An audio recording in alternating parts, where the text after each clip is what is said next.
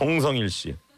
형님 할 수 있어요 라는 제목으로 저희 아버지는 칠남매 중 여섯째라 큰 고모와 서른 살 가까이 나이 차이가 납니다. 말이 누나지 거의 어머니죠. 네, 저희 아버지는 칠남매 중에 큰 고모와 서른 살 가까이 차이. 이야. 저한테는 고모가 아닌 할머니처럼 느껴질 정도예요.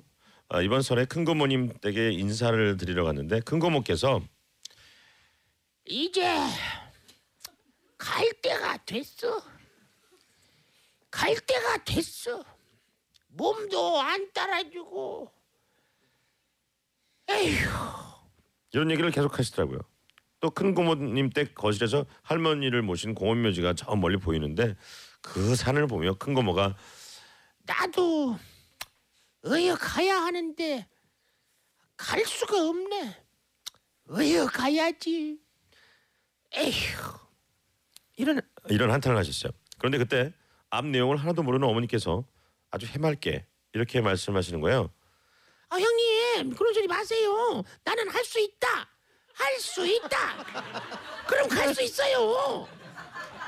그렇게 하셔야죠. 그런 소리 마세요. 모두들 당황해서 멍하니 어머니를 쳐다봤어요. 이 어머니는 계속 이어나가시죠. 아 형님 한 걸음 한 걸음 그냥 시작하시면서 그렇게 노력하시면 금방 가실 수 있는 겁니다. 자 얼른 가셔야죠. 어머니는 그큰 고모의 한탄을 공원묘지에 못 갈 것 같다는 생, 뜻으로 해석하신 거죠.